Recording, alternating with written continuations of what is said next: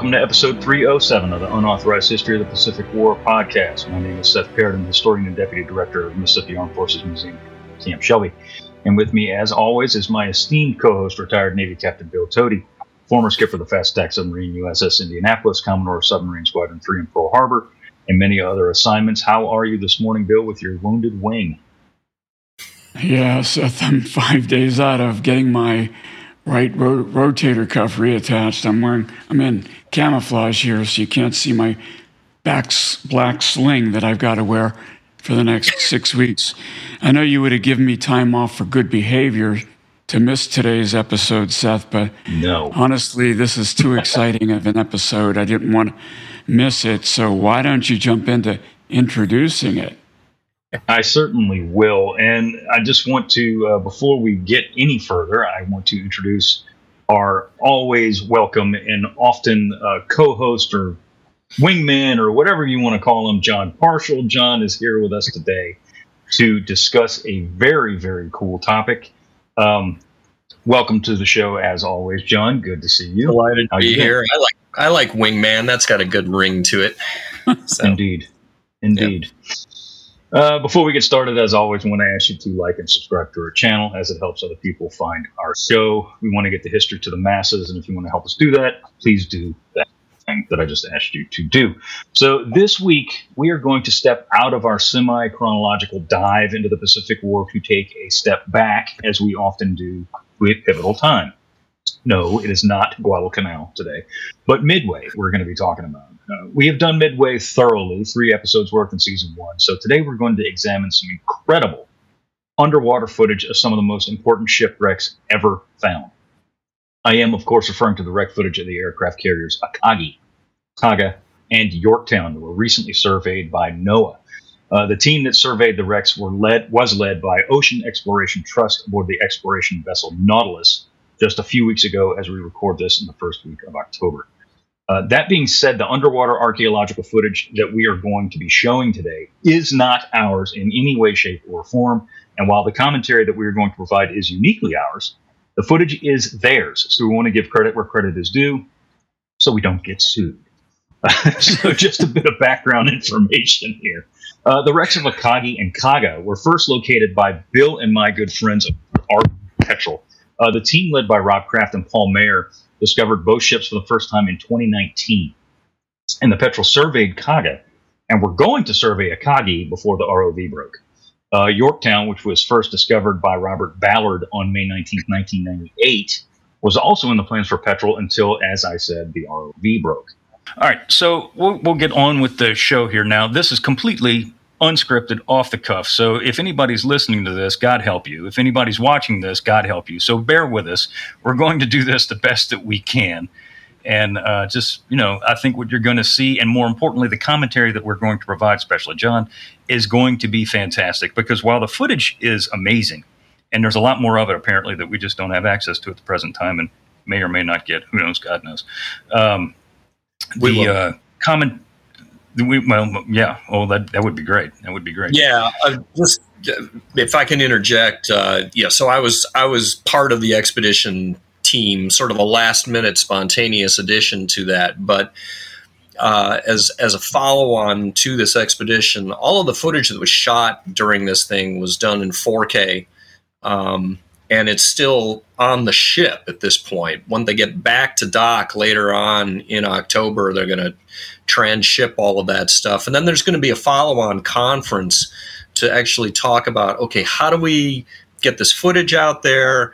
What are we going to be letting out in terms of actual coordinates of where these shipwrecks are, et cetera, et cetera, et cetera? Because we know that there are going to be a lot of people in the historical and archaeological community that want to get a hold of this stuff. The question is how best to do that and still mm-hmm. uh, preserve the integrity of the wrecks and make sure that they are protected. Yeah, and that's the most important thing is we've seen in recent, unfortunate recent past yeah. with Repulse and and and you know the, the Chinese. Yeah, it's just a, Aqua Bandits. Yeah, exactly. Aqua Bandits. Yeah, good good name. These are war graves, and they're going to be protected as such. So, yeah. no no locations are going to be given, folks. Yeah, exactly. Anyway, even even if we knew them. Yeah, even if we knew it exactly. Um, and obviously, you know, from an historical perspective, the locations uh, tell us a lot about how the battle actually evolved. If we can know the relative sinking positions of these vessels and, and certain other artifacts that may have come off these vessels, that tells us a lot about their movements and also where they may have been during the actual dive bomber attack that led to the damage on two of the ships that we're going to be looking at today. Well, with that, uh, Bill, let's cue up. Jon, do you want to look at the footage or do you want to look at the pictures of Akagi first? Uh, I don't care. We, we can roll either way. I mean, uh, I do have annotated stills uh, that I've prepared of some of the some of the highlights. Uh, so how, how do you how do you want to roll? All right, here we go. And so we got the video, and again, don't be afraid to tell me jump forward as we go through right. this, but it is playing now. Okay, well, that's actually one of the, the first really interesting parts of this. So, just to bring the uh, the viewers up to speed, actually, can we can we go backwards a little bit? Let's mm. go back to back to that gun tub. Um, yeah, there we go. You could even yeah, just kind of leave it there. The ROV mm-hmm. came down on the starboard side of Akagi, and uh, there was a little bit of discussion around okay, are we actually on the starboard side of Akagi? Because this shot actually shows us one of the interesting uh, sort of surprises, I guess, in in terms of what we see on the uh, on the, the wreck. So, Seth, if you could call up that that annotated uh, screen cap that's got the outline of the flight deck there. We are looking at one of the starboard side 120 millimeter uh, anti-aircraft guns on a Akagi. So what makes this interesting, you can you can tell it's one of these two tubs because you can see the little indent there of the flight deck that I've sort of traced out in orange, right? So it's one of those mm-hmm. two tubs uh, in the upper inset on the upper right corner. You can see uh, it's one of those two gun tubs, and I, I forget which of them it is. But like I say, there should be shielding over these tubs that protects those gun crews. And yet you can see that there's no shielding whatsoever in the picture of the wreck. And I'm having a little a little debate with uh, another gentleman out on uh, one of the Facebook forums, a guy named Ed Lowe. He's very very knowledgeable, and he's like, well, maybe the you know the shields just corroded off or fell away somehow, um, and and that may be. But when I look at the outline of that tub it is extremely clean, and I don't see any debris or anything whatsoever. Mm-hmm. It's it's clear that the gun mount itself has fallen off of its pedestal. You know, so the, the, the twin barrels are actually kind of sitting next to um, the pedestal that they were mounted on originally, and that probably happened after the ship landed on the bottom. You know, at, at some point it, it degraded and, and fell away. But I see no evidence of the gun tubs what's or, or the shielding around the gun tubs whatsoever. And part of me is like, did they perhaps remove them before the battle during one of her dockyard visits? I don't know.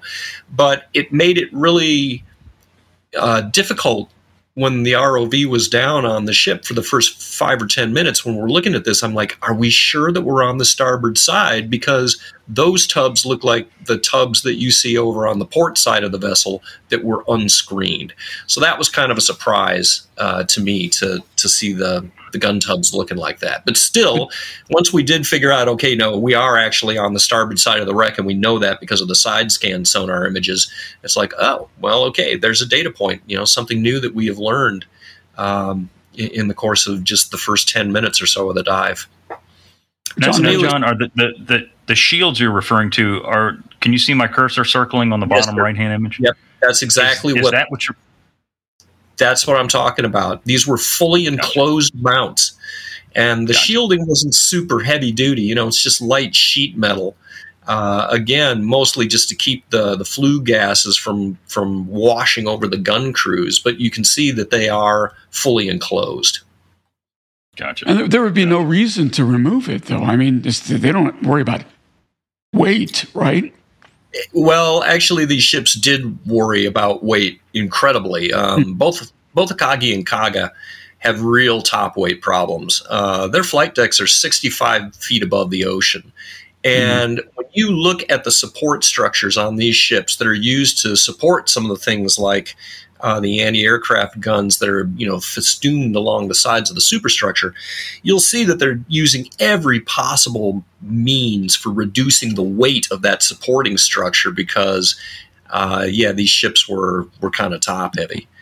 So you know, we could go back to my lecture on metacentric height and what that has to do with open ocean stability. We'll leave that for another day. Exactly, but not for today. Yeah, so no. you know, this is this is speculation on my part. Um, you know, and and Ed may well be right that these things just rusted away. But again, to me, just the fact that the circumference of those tubs themselves is so clean and so neat, and I see no debris from where the where those you know screens should have been. It's a mystery. I don't know where they went anyway do we know do we know how the tubs were installed were they because i mean you know guns i.e this anti-aircraft gun yeah they were you know gravity held were the tubs gravity held maybe no idea um, yeah. so far as we know this ship sank on a reasonably even keel and mm-hmm. so you know when she comes down she's she's pretty deep in the mud, but not as deep as Kaga. When we get to Kaga, um, she's a lot a lot further down. Anyway, yeah, that just just a minor mystery, but very cool hmm. to see these tubs. It is. It is. Yeah. We're going to go back and we'll start yeah. the video again. Yeah. So here we go, and uh, yeah. we're moving again. And we're seeing, you know, the edge of her flight deck, obviously, too. Here, the the wood is long gone, so you're looking into sort of the the supporting framework that held that flight deck up. But what that tells us is, at least in this portion of the ship, the mid center of her starboard side, her superstructure is intact all the way up to the flight deck level. Um, so she has much less damage to her upper hangar decks than we're going to see on Kaga, for instance. This now is a section of her forward flight deck right next to the forward elevator. So why don't we freeze here and go find that screen cap? All right, Jon, so we, what are we looking at here? Well, what we got here is a section of the flight deck that is right next to the forward elevator, and there are also some um, anti-aircraft gun tubs down in the lower portion of yeah, right there where your mouse just was is actually uh, back up towards the inset again is actually a Type 96 twin, a little further up to your to your right, upper right. Oh, I see it. Yeah, there it is, right there. Yep. So that's a twin 25 millimeter mount right there, and uh, there are the remains of the fire control. Um, binoculars that would have been used to, to actually control that mount. We've got a piece of distorted flight deck next to it. And then that orange line that I've traced there actually shows you the curvature of what remains of the lip of that forward elevator well. So again, um, there's obviously some damage here, right? I mean, she's she's been badly beaten up by the explosions that were occurring in that forward hangar deck, but the ship's structure is contiguous up to this point. Now, I, I should share for the audience that, you know, as as they took the ROV in a later pass, they actually went right down the middle of the flight deck overhead and looked down. That's all gone.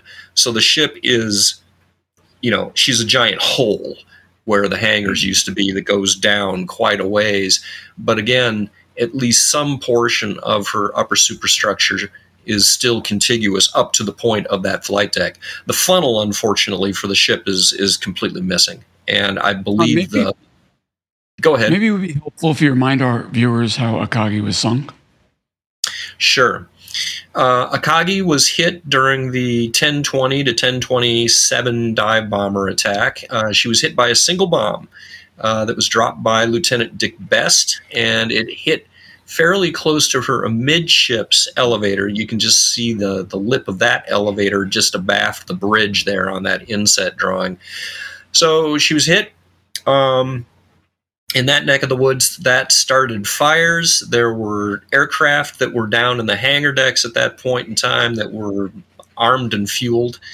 and you know the result was a series of ongoing uh, ordnance explosions and fires that kind of worked their way down into the lower hangar deck and then forward uh, through the ship as well. She lingered through the night um, and was eventually scuttled the, the following morning as sort of the the crowning scuttling, if you will, of, of the entire battle. Soryu and Kaga had been scuttled uh, the night before. Hiryu was scuttled also uh, during the morning, but uh, Akagi, as as the flagship of the force, they really agonized over whether they should do away with her. And finally, uh, the orders came down from Yamamoto to to scuttle her and and bring off her crew and, and head back home. So, thank you. Yeah. So, so Jon, um, looking at the the image you got here, the the everything astern of the superstructure, and and people need to remember too, Akagi is an odd duck was an odd duck, and that her superstructure was on the opposite side of you know, what was yeah. uh, considered normal for American aircraft carriers. Uh, it's right. on the port side as opposed to starboard. So, so you're saying basically everything back after here is gone, right? I mean, well, uh, no, there's there's actually still some of the hull structure comes up to the level of the flight deck, but the middle mm-hmm. of the flight deck for the entire length of the ship is essentially gone. It's just a gaping pit down into where the hangars would have been. So, you know, I'm trying to think of a. She's almost like a bathtub, if you will. You know, I got the mm-hmm. walls of the bathtub around the circumference of the of the flight deck, but the flight deck itself is is gone, and you're looking down into into the hangar decks. And I should say too that you know the the continuity of, of the hull structure around the circumference of the hangars varies from point to point on the ship. Like you can see in, in the upper portion of that inset, there's another set of gun tubs on the port side of the ship, on the other side of the elevator.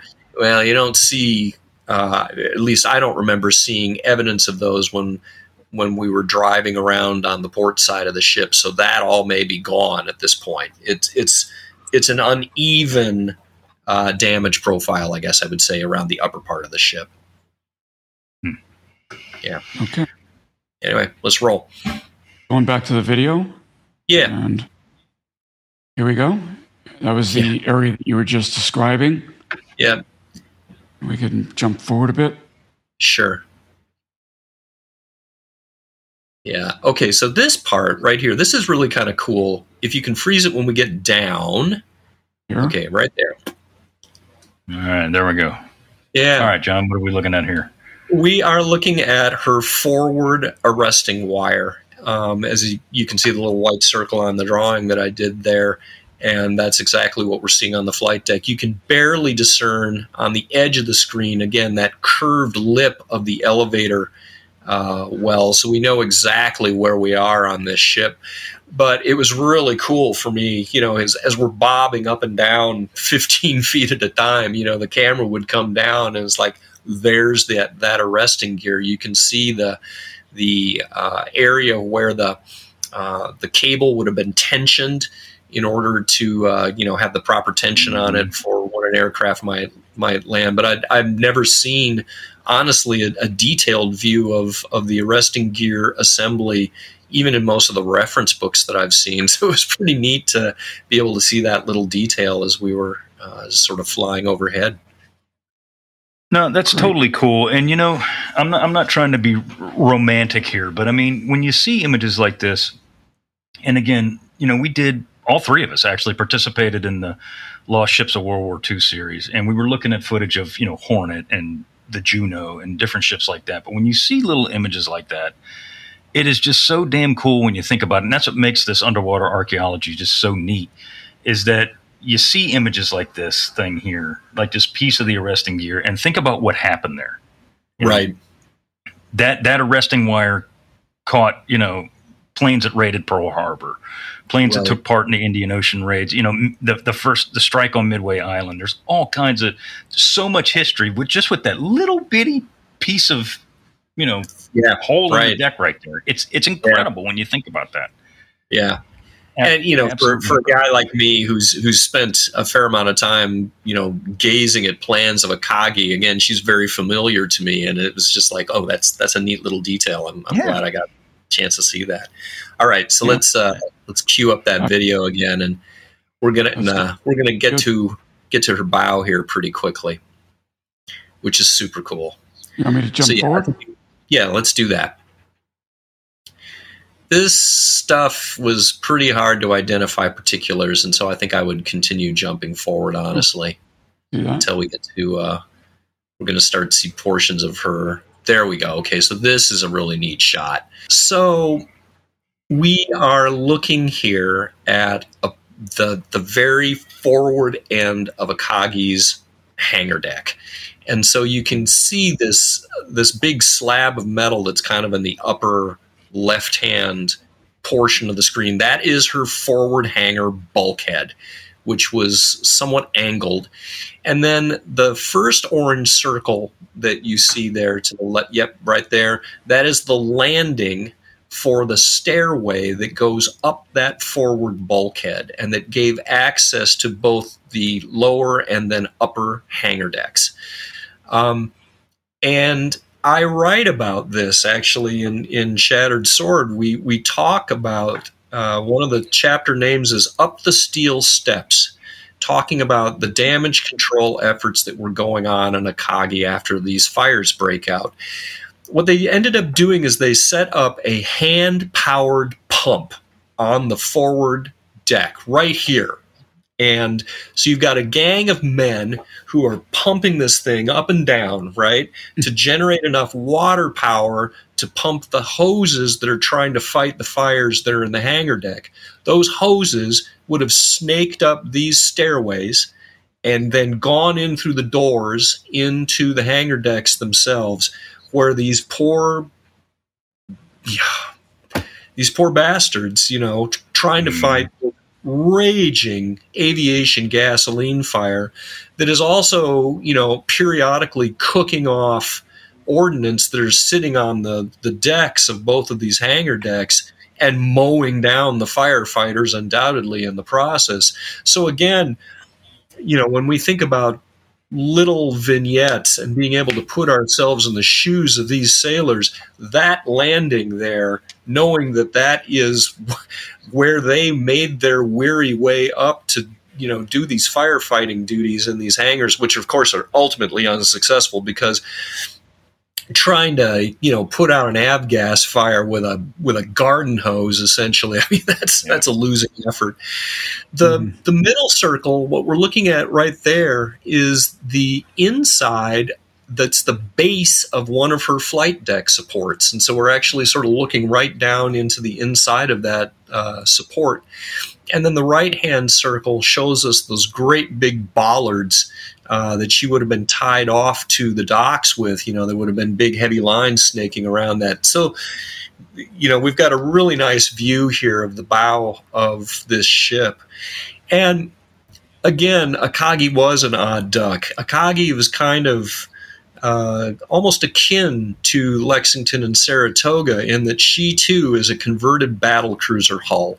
She was built for speed. And when you see the side scan sonar images of, of her shipwreck, the lean lines of this ship are just so apparent. And this bow is something that is just ingrained in my mind, again, having been just intimate with this carrier for years. Um, this long, lean, greyhound kind of bow uh, that ends up then seeing so much activity uh, during this final day of her existence you know, this is where the survivors were clustered uh, here and astern because the middle portions of the ship were untenable. And this is where the final desperate damage control efforts were taking place on this ship all during the afternoon as they're trying to fight these fires. This is where the chief engineer of Akagi sends an ensign down into the bowels of the ship to you know try to make a confirmation as to whether or not the engineering crews are still alive and whether or not the engines can can be restarted. Um, I'm spacing the name of that guy. I think his name is Mondai. Uh, he eventually comes back to the chief engineer and says, you know, we're we're out of luck here. There's no way that that we can you know, that Akagi is going to be able to make her way out of here under her own power. At which point, the chief engineer turns to the captain and says, "It's game over. You know, we got to get the get the emperor's portrait off this ship." Um, I think that had actually been moved out earlier, but it, the cause is hopeless. We, we we need to abandon ship here, and and we cannot save this vessel. So there's there's a lot of poignant moments that happen right here where we're looking on this particular screen cap. Incredible. Yeah, wow. super cool. Okay. So now let's yeah let's move forward uh, along her bow, and I think we're going to get to yeah. This is her extreme oh. bow. It's so amazing. That's so the snoot. That's the snoot. Yes. Mm-hmm. So let's see. All right. So here we are looking right down on the rakish prow of this proud vessel. And again, we see the the bollards uh, on the forward part there. Yep, right where you're circling. And then um, a companionway or some some way that leads down into uh, the ship. It's not for the anchors. You can see the anchor. Uh, the holes for the anchor chains are actually on the upper part of the screens, uh, side by right. side. Yes, sir. That's right. And the other one is just, yep, exactly. But again, very clear where it is uh, on the ship. And, and the rakish lines of, of this bow, again, very, very evident. On the bottom of that screen, we're starting to see the the imperial chrysanthemum is is right right down there, and we'll have a shot of that a little bit later on. But uh, again, for for someone like me that spent tons of time just looking at this ship. Her bow is unmistakable, and mm-hmm. uh, just just incredible to see this. Mm-hmm. Going back, and here's the video again. Sorry about that. Yeah, that's neat. I got too many computers in front of me. Yeah. I don't know forward. if I've ever shared shared this story with you. Um, but Akagi is actually the the subject of, of one of the, the few very bitter arguments in the course of my marriage. Um, so, backstory 1999, we found the chunk of junk from Kaga, right? And there was going to be a follow up expedition, and they wanted me to go along. And I, God, I so wanted to go along myself. Now we're looking at uh, her her forward bow is starting to get closer to uh, to her chrysanthemum. Anyway, so I'm like telling Margaret, I I gotta go, I gotta go, you know. But this meant taking a month of unpaid leave for my job and going and sitting on a ship for a month out in the middle of the Pacific Ocean. We had a four year old and a two year old. The two year old is about to be diagnosed with autism. And Margaret very wisely is like, uh, I'm sorry, this is ill advised. And, you know, I don't want you going out and I was super grumpy about it. And fortunately, okay, this is a great shot. Look at this. Here we are looking right at her bow. Um, and that is her chrysanthemum right there. You can make it out. So fortunately, you know, the, ex- the expedition gets scrubbed, and that was better for everybody. And so think about now how amazing it is for me to be sitting in my study and granted, okay, I stayed up until 4:30 in the morning watching this, but all of this footage is being piped directly into my study in high def. I literally went and popped popcorn, you know, as we're going around the circumference of it. And it's, I never had to leave my house. Telepresence was amazing on this thing. I just, it was mm-hmm. wonderful. So anyway, so yeah. So, so a, a, a, little side story onto your side story is yeah. back in 2019 when I was at World War II Museum, I was doing performing research for RV Petrel while they were out looking for these wrecks and other wrecks as well, and um, I got a phone call. Well, I got a email on I guess it was Friday night. I can't remember if it was a Friday night or a Saturday night anymore. I don't recall. But I got an email saying, "Hey, we found Kaga," and it was from Paul Mayer, and he says right. we're going to go. We're going to go tomorrow, and we're going to go look for Akagi. Could you be on a live feed with us? I was like, "Hell yes!" Not yes, but hell yes. and all we were doing was looking at side scan sonar. And I remember when that that side scan image of Akagi came, what turned out to be Akagi came up. It was literally one of the coolest moments of my entire career Yeah. Because I'm sitting here, of course, we didn't see the footage that you, that you looked at. That, that, Yeah. that we're looking at here today, but I saw that, and you know, of course, immediately the debate began. You know, what is it? And I remember they drew, they took a measurement of the of the wreck, like on the sonar, and I, I did the calculations. Like that can only be one ship. That has to be Akagi, and it was it was shivers down my spine. It was literally one of the coolest things I've ever been a part of in my life. Yeah, yeah. Now this and and staying up, you know, till four in the morning to watch this whole thing unfold. Yeah, this is a real highlight. To be to be awesome. plugged into the command room crew, and you know, as we're going around the ship, I'm basically taking little screen caps as you know, we're here, we're here, we're here. This is that. It was absolutely amazing. Um. I I shared with you too. Yeah, that side scan image of of Akagi. There was a little debate that went on with me and Tony. Um, he was like, "It could be Soryu," and I'm like, "Dude, yeah." I, I I I just a glance at that image. I'm like, I. I, I know this ship in my sleep. That is Akagi. You can you can bet your life on it. So anyway, all right, let's rock. And this is the chrysanthemum is, is wood, Yes. which it's caused Yeah, it wrong way. So. That's right. Although when, when you get in closer, you can actually see little glints of gold. Uh, so it seems like there's still um, there. just traces of that gold paint that would have been there. Uh, Right. it, it was again, this was just a super cool moment and really, really neat to see this. You know, the ship has not been glimpsed for yeah for 81 years, Mhm. and yeah, it was just amazing. Hey, I'm going to share my screen right now because I've got a, you got a really good screen cap of it, Jon. I'm going to share it here. You can you Oh. can see some of the gold flecks in the paint right here. There it is. Right. Yeah. yeah this is much better lit and yeah you can you can see some of the you can also see the tracery of the petals in the chrysanthemum um, Mhm. sort of radiating out from the center there yeah astonishing Yeah, really that's, really that's really awesome. It really Yeah. is. Mhm.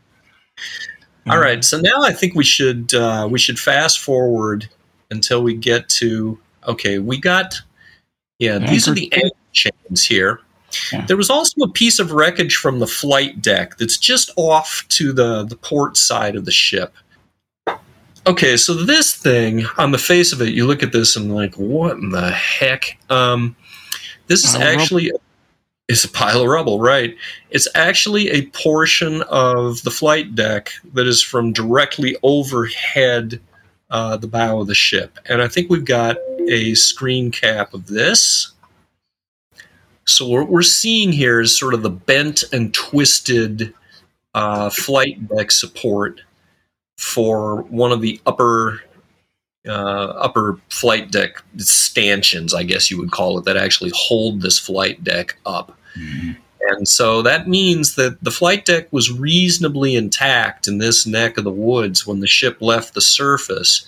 It hits the bottom, the flight deck Yeah. comes off in a heap, but this was located just just you know 10 meters or so from the bow itself meaning you know if this had come off during the water column or you know in the early part of your descent you would expect this wreckage to be located a fair bit away the fact that it's right here next to the hull of the ship says she smacked into the bottom that jar you know knocked it off but the flight deck was probably reasonably contiguous uh, around the uh, the forward end of the ship when she left the surface. Pretty cool.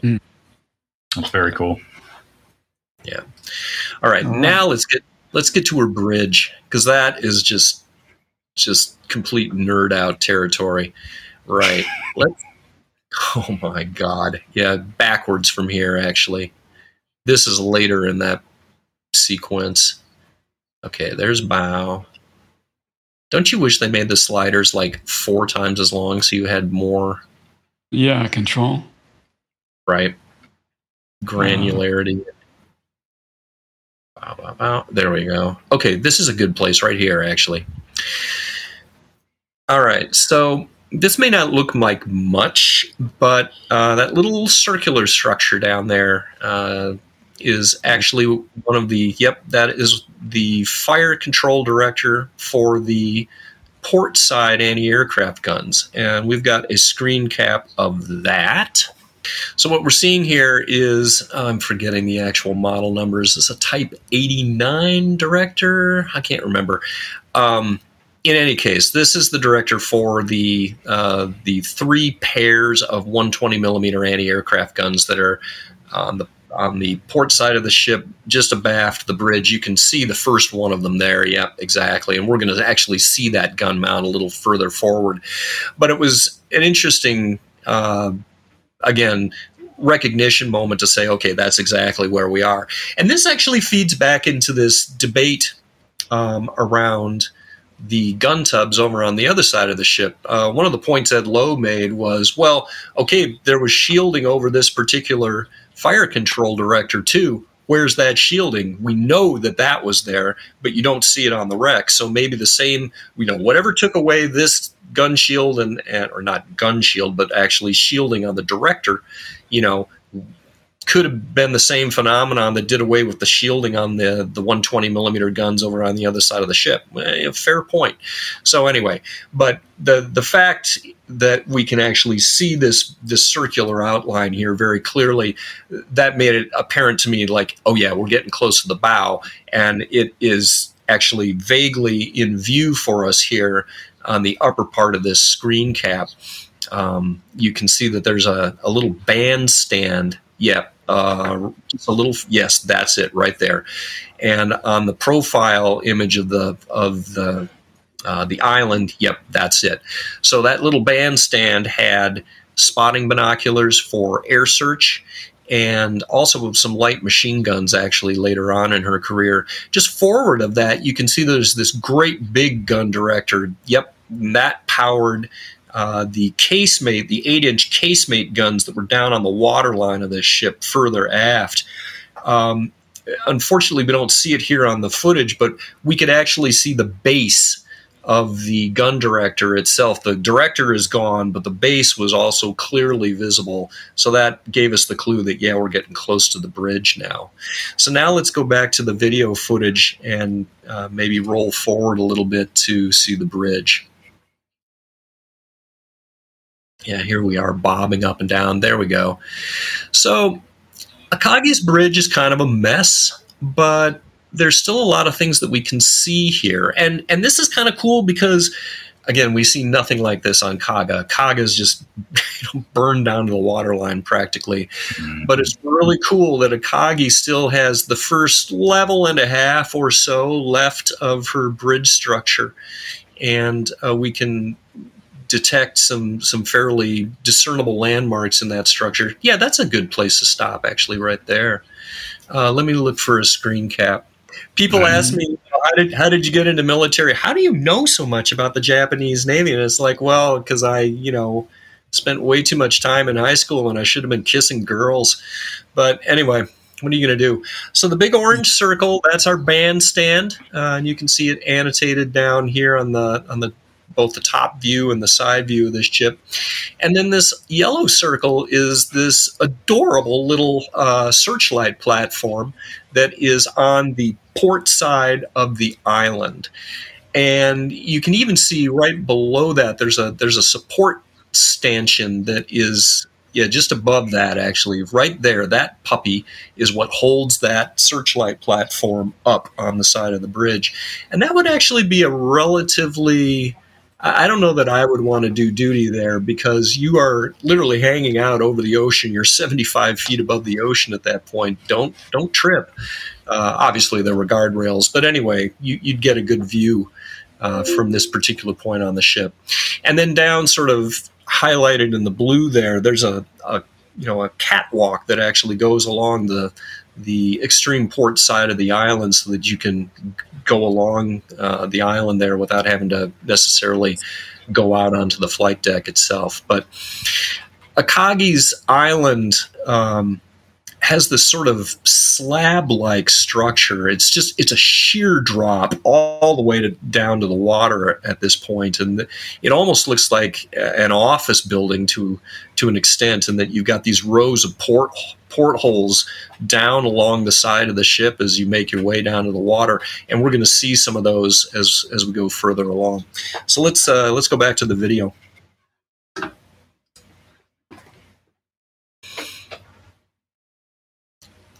Yeah, let's roll forward till we can see. Yeah, that part. Okay, so back up just a little bit so that we can see that anti-aircraft gun. Freeze right there. Yeah, because I've got a. That's a great shot. Mm-hmm. And so what we're seeing here, obviously, is the aft end of her island. Um, that huge sort of office building superstructure that you know goes down uh, the side, and then we've got the forwardmost of her 120 millimeter anti-aircraft guns. And this particular mount is still sitting right on top of the the platform, uh, or the I don't know what you call it. It's not a pintle mount, but it's a you know a podium, if you will, that it's that it's sitting on and is trained out here to port.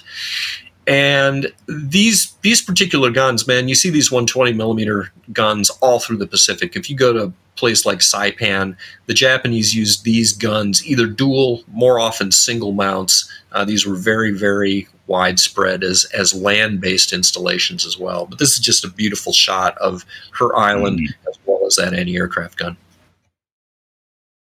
All right, so now let's roll a little bit forward because they took the ROV back up and then they tried to come right down on top of the island, and this is just incredible. Okay, so yeah, right here. So let's find a screenshot. So what's happened here is the forward edge of the island structure, which is sort of trapezoidal shaped, and I've marked it in orange there on the on the inset that you see, has has fallen off and and basically landed on top of the O1 level of what remains of the island. You can see the portholes there. Um, this is the helmsman's station, which is directly below the bridge level. There would have been a you know steersman down here. This is where the ship's wheel was was right through those uh, those windows, as a matter of fact.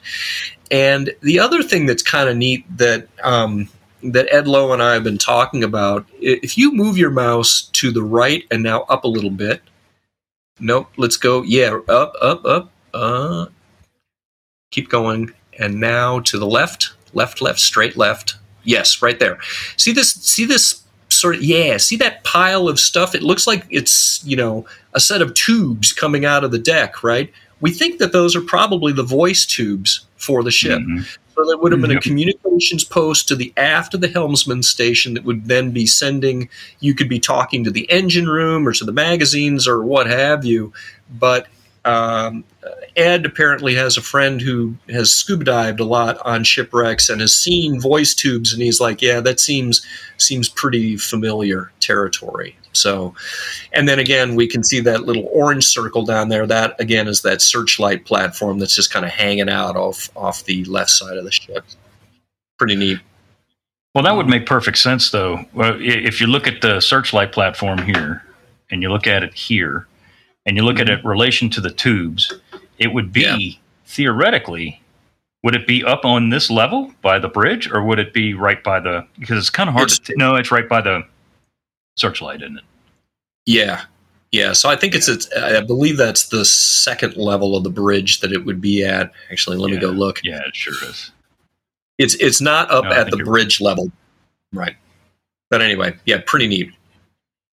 Very cool. All right now I think we should move along and go back to the stern of the ship. Uh, we got some shots of her casemate guns, which are fairly interesting. But then the really nerdy part was seeing the writing of her name on the stern of the ship, mm. and that was, yeah, that was really really neat. So let's see if we can fast forward here. Yeah. So here we are bobbing up and down in our our 15 foot. Uh, but we're, what we're looking at here is one of those eight inch casemate guns on Akagi. So both Akagi and Kaga, again, these were battle cruisers, and well, Kaga was actually a battleship. Um, but they were built with these casemate guns down low near the waterline because at the time that these ships were put in the water, nobody really knew how aircraft carriers were going to be used. And so, why don't we go ahead and pull up that screen cap now? So, nobody really knew how carriers were going to be used. And it seemed conceivable at the time that aircraft carriers might need to be able to defend themselves against enemy cruisers that might have broken through their screens and come gunning for them. And so it seemed to make sense to uh, put fairly heavy anti uh, surface ship armament on these ships. And so what you see here is a relic of that design decision, which was completely outmoded by the time you get to 1942. But this is uh, her forwardmost 8 inch casemate gun on her port side. And yeah, this is pretty neat. There's still enough uh, hull structure above this thing that it held those guns in place when she sank. Again, unlike Kaga which lost most of hers. Anyway, so that's kind of a neat shot. Now let's go to her stern. Okay, so this is the stern of Akagi. This is on her starboard side. Mm-hmm. The most Japanese warships had their names painted on the ship. And uh, in the case of their destroyers, actually, the, the kana for the destroyer name was actually very large and recognizable from you know quite a distance away. And during the war, they they painted over those letters because they didn't want the enemy you know being able to recognize their warships. Well, the same thing apparently happened on Akagi. Even though these letters, and I, I tried to scale them, these are about mm, foot and a half to maybe two feet high, but they showed uh, the name of Akagi, and they and they read from right to left. You would have three kana a ka gi. So now if we can go to the screen cap. So here's, you know, a close up of that. And now if you look really closely, you can kind of discern gradations in the white paint that would mm-hmm. give you an indication that there's, uh, you know, that there's kana underneath. And the Japanese use this uh, for these ships. They use this beautiful kind of flowing calligraphic kind of looking characters. And so now, if we go to the next screen cap, I went out and found a Japanese character set that seemed to mimic what I had seen in some of my reference books and sort of used that, even though it's kind of weathered looking. But from where we were sitting, this was this is like one in the morning. Um, were trying to make out the the kana and there was a japanese woman as part of the expedition team. She was there in her kitchen with her mother and we could start to discern the tracery of these characters and it became apparent that you know yes these are actually painted over uh, the the the aka and the gi, and, and, among other things, what you can see on the leftmost image, there's almost a sort of a subsidiary little square block up in the upper right hand corner, that would have hidden the diacritical, those two little lines there that turn that key into a gi. Um, and so, again, for her and for me on opposite sides of the planet to sort of come to this realization that we can make out the tracery of those letters was a real, you know, uh, kind of a squee moment. Um, and you can see, unfortunately, it's overlaid by the uh, the watermark for the podcast. These are really small letters. They're only about maybe tops two feet tall. So it's not like the enemy was going to be able to recognize this ship from any distance. But for whatever reason, they decided it was important to paint these things over with this ugly white block. Anyway, that was just kind of a cool moment. Mm-hmm. And that pretty much takes us, yeah, it takes us around to Kagi. Uh, so maybe we should uh, we should go over to Yorktown. God, this is going long. Hope I didn't blather too much. No, man, this stuff is so damn cool. There's no blathering here. I, I, people are going to eat this shit up. I again, I've said this before, and I'll say it again. Doing the the researching and being on the inside track of all the information that Petrel was finding is still to this day the coolest thing I've ever done in my career. I mean, it's right. not even close. And I mean, you know, and and it goes back to like Yorktown and Kirishima and Hiei, and not Yorktown, uh, Lexington and Hornet and Wasp yeah. and Juneau. It's just bad to the bone. And all the ones in the Philippines that they found, you know, they right. never did find. Um, they were looking for Hio, and they never did yeah. find her. Right. Yeah, yeah still, I, I it was still just the coolest thing. It, it was gratifying, you know, when I was texting Jeff Morris and they were, you know, doing whatever they had to do to to get me onto that channel. And I was like, you know, I, I, forget what I said, and he was like, "Jon, everyone in this room knows who you are. We, you know, we need to get you in here." You know, so that was it was just incredibly gratifying to be integrated yeah. into that team, and then exactly. to you know have the get the secret sauce, and it, it was Jesus, it was so cool. I just was just yeah. nerding out so hard. Anyway, so in, right. inside baseball, when I was doing the stuff for Petrel, nobody at World War II knew I was doing it. I just did it on a whim. I just did it because I wanted to be involved in the project. You know, I didn't tell anybody, yeah. including my boss. I was like, right. I just want to do this. I didn't get anything out of it at all. It was just right. fun, and and I'd come to work in the mornings knowing what they'd found. And yes. I couldn't say anything to anybody, and it was killing me. right, right, right. I was like, God, I want to say this so bad, oh. I couldn't do it. You know? oh. yeah, I hear yeah. you.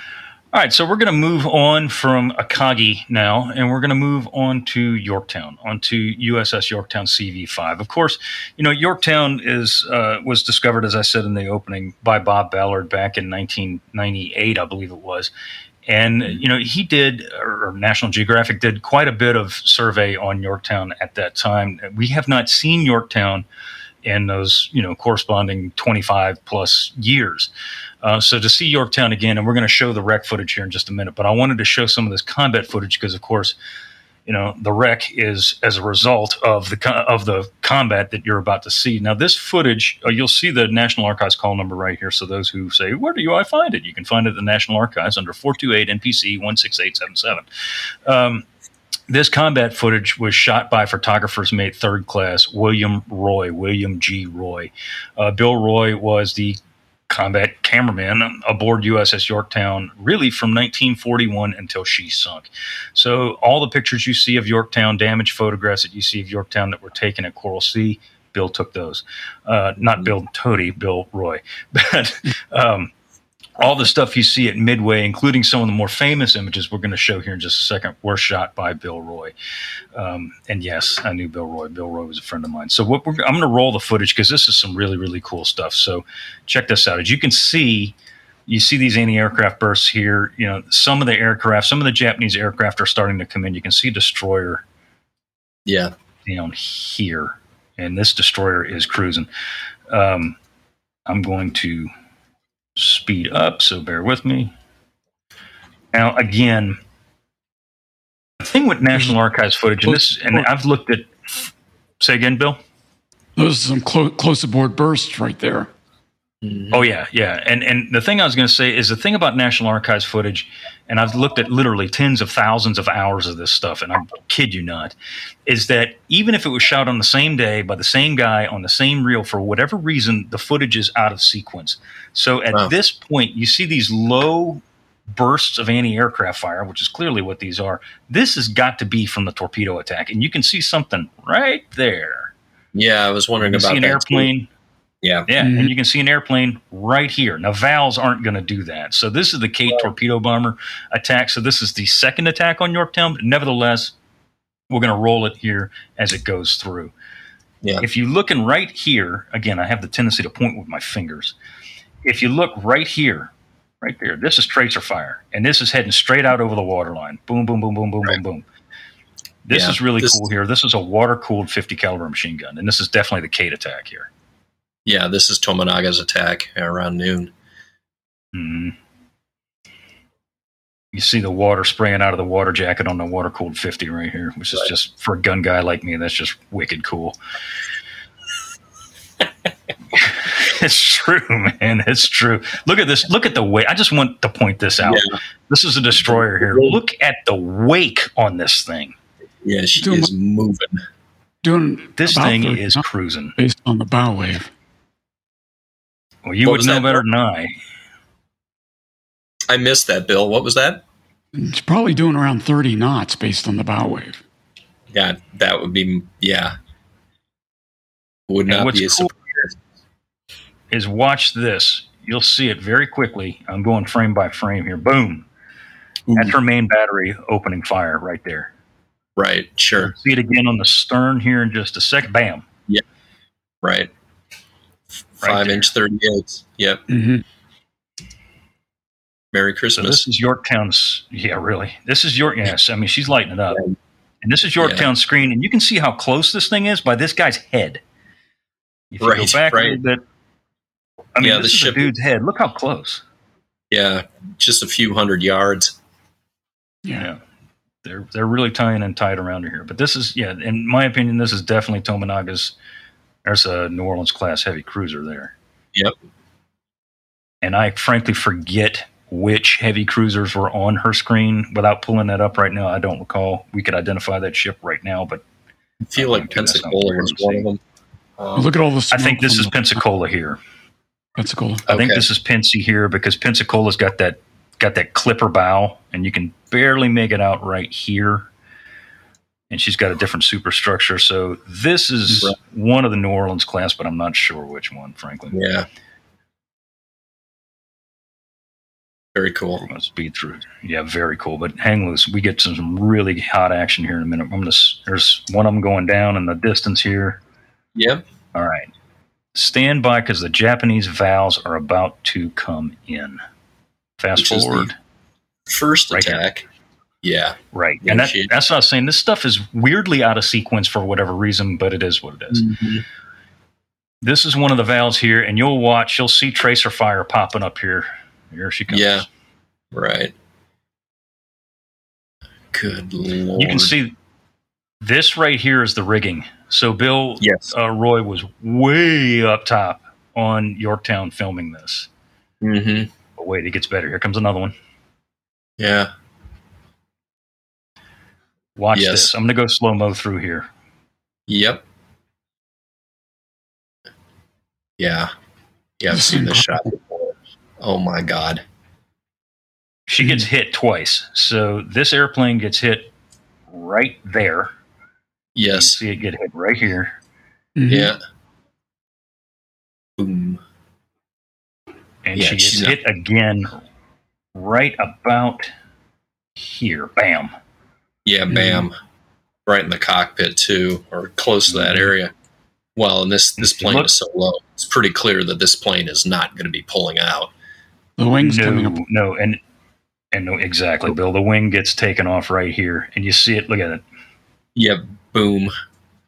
You are wow. Yeah, and then it cuts out, but that's the last you see of it right there. Yeah. The So what I of- think that was, Well, he's Yeah, probably diving. yeah. what what I think this was is I think this was the the the first bomb to hit Yorktown because Mm. uh, according to the after action reports, the first bomb that hits Yorktown is dropped by the first airplane that she shoots down, which is very evident that she's shooting that airplane down. I mean, you see That's- the wing come off of that thing. Yeah. Uh, that's not a bad speculation. So watch here, right there. That's the bomb. Oh wow. I'm I'm almost hundred percent certain this Okay. is the bomb. Yeah. And there's some something else here. Uh, They didn't carry Alright. two bombs like SBDs did, did they? No. Uh-uh. Yeah, that's interesting. I don't know what that is. I, I, think it may be a bomb just by the trajectory. I mean, it's just coming, you know, like a missile right there. But Yeah, right. but anyway, all right, we're gonna get through some of this. You know, and again, there's some stuff that's intermixed in here. Oh, by the way, this guy here cracks up. This is a pilot. He was a machinist. He was an enlisted pilot named Tom Cheek. Tom Cheek. That's Yep. oh my goodness. I yeah, I'd forgotten that. Yeah, Tom was very active on the Midway uh, roundtable for for a long time. hmm That is his airplane. Yeah. All right, so this is post bomb attack. Um, Yorktown at this point is dead in the water. Mm-hmm. You can see her crew, bunch of flight deck crew. They're out there on top, on the top side, trying to patch the hole that I'm going to show in just a minute. She took Mhm. uh, three bombs. One of them almost went down the stack, if you will. You can see some of the smoke here. Uh, the one that went down her stack uh, basically extinguished, I believe, three of her boilers and right. heavily damaged five. So Yeah. she was pretty much. She took a really hard lick with that bomb specifically. The bombs that hit her flight deck were totally survivable, but this one that went essentially down her stack is what put her dead in the water on this initial strike. And you can see Right. multiple things will tell you she's dead in the water. Not the least of which is there's you know that's the smoke is just kind of hanging there. You know, so she's Yeah, not right. moving. Yeah, moving. Yeah, Right. here's the hole in the flight deck. Right. Right there, yeah. So this was Yep. about a 10 foot hole, but it's almost a square hole, which is kind of odd, but it's about a 10 foot by 10 foot hole that they're using planking here to, to patch over the Right. hole. Yeah. It's the framing that would have made it square. So the punch out the middle, the framing would have kept it supported on the edges. Right. Good gravy. So American this is some pretty grisly. s- Yeah, yeah. And then, you know, Yorktown, by this stage in the war, she was leading the pack when it came to damage control. You know, Absolutely. she basically, yeah, she wrote the book on how aircraft carriers, American aircraft carriers, should prepare for an aerial attack. She learned that the hard way at Coral Sea. Yeah, yeah. Well, and it's it's her fuel officer, a guy named Oscar Meyer, who comes up with the innovation to put inert CO two in the fuel lines. He had seen what had happened to Lexington at Coral Sea, and he was like, "That ain't happening to my ship." And he came up with this, hmm. you know, this idea of using CO two. Brought it to the damage control officer, and the DCO was like, well, "I don't know, let's give it a try." and it's arguable that that innovation you know fast forward a month to midway uh, you know she gets hit by three bombs. If her fuel lines had not been secured you know does she end up suffering the same sort of catastrophic fire that we see aboard the japanese ships? You know here's an example of innovation in the in the US Navy taking place at a pretty frantic pace because we've been getting our butts kicked for the last 6 months. But you know tip of the hat to Oscar Meyer for coming up with that uh, particular innovation because it was really useful this day Absolutely. Because, you know, to your point, Jon, one of those bombs, actually, this bomb, the bomb that penetrated this section of her flight deck, it obviously penetrates here, goes off, and when it explodes, it sends shrapnel through her hangar deck, uh, Yeah. of w- in which there were, I think, three or four fueled aircraft. I have no earthly idea what kind, doesn't matter. There were three or four fueled aircraft that catch fire when Okay. when uh, she gets hit, and you know they wind up putting the fires out and shoving them overboard. But if those lines Right. were not filled with CO two, kaboom! Right. I mean, she goes Yeah. up. yeah you got a problem so We're going to go through here. This next part of the footage is pretty grisly. Not going to lie. Um, so when the second bomb, I believe it was a second bomb, detonates on her hangar deck, I mean on her flight deck, it absolutely just scythes down the crew at the 1.1 uh, anti-aircraft Yes. gun, which is just after the superstructure. This Right. is what's left of that crew. Um, mhm. It is grisly. It's it's yeah, it's bad news. I mean, you can see yeah the back end, literally the belt line of an American sailor, right, Right. here. Yeah. Um, now the smoke is. This is her. I'm trying to orient myself. Her um, funnel is right here, and this is her forward end of her superstructure here, and the smoke is billowing backwards or forward, back up towards her bow at this point. Mhm. Um, she is still on fire. Obviously, here that is not exhaust. That is fire smoke right there. Right. This next shot, again, out of sequence. This is the 1.1 mount, and I'm going to pause it here, I was going to say right here. Oh my God. Right there. Yeah Yeah. And you can see the gentleman's helmet here. Yeah, this is bad news. right. But again, you know, again, Yorktown is dead in the water at this point. The sailors are walking around. They're trying to patch the hole in the flight deck, which is what is happening here. You can see them all clustered around here. yeah you can see some distortions on the flight deck too yeah Yeah, there's that, there's something going on around here for sure. God knows what this. I'm guessing this is planking or something Yeah. that they're going to throw over the hole, but but I really don't know. Yeah. Um, again, this is what's left of the one one crew. Um, yeah Yeah, there's not much there. Yeah, just Oh. a pile of yeah meat. pilot I'm gonna. Yeah, I'm not. I'm not gonna pause it there. I just want you to look at this guy's face. Yeah. I don't know. Right. That's yeah. That's that's a hard afternoon. All right, let's go to the video, Bill, and we'll I'll pull up some of the archival imagery in a minute. Mm-hmm. Okay, so this is this is her funnel here. Um, you can go ahead and pause it right there, Bill. You can leave it right there. Mhm. So over the 25 years since Ballard has found, or since Ballard initially found Yorktown, there has been some fairly significant um, deterioration on the wreck. If you look at some of the footage from her in 1998, you can see more of this uh, funnel because this, if you look, um, that that slanted edge, that's the forward part of her funnel. Uh, this Mhm. horn-looking thing up at the top right here, yeah, exactly, right there. That's her. That's her whistle. You know, her ship's whistle, if you will Mhm. um, the the holes on the funnel to the after end right there that wasn't there at least not to that degree in mm-hmm. 1998 so it's it's evidence that that yorktown is starting to deteriorate a little faster than than we would obviously hope to see. Right.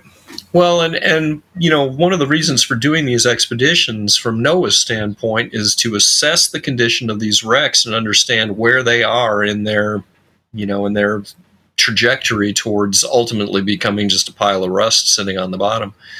So, Mhm. anyway, and and w- one is gonna you can pause it bill one is going to wonder why that is the case with Yorktown. You know, she did, she wasn't a blazing inferno like Akagi was, or certainly not like Kaga was, but she was suffering fire damage. And I mean, the funnel, there were, there was superheated gas or superheated steam, all kinds of stuff coming through that funnel. So there was, it was fire weakened there at that.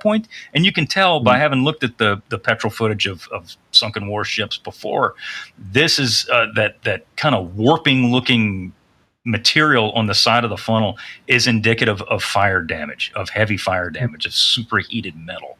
So that that's pretty.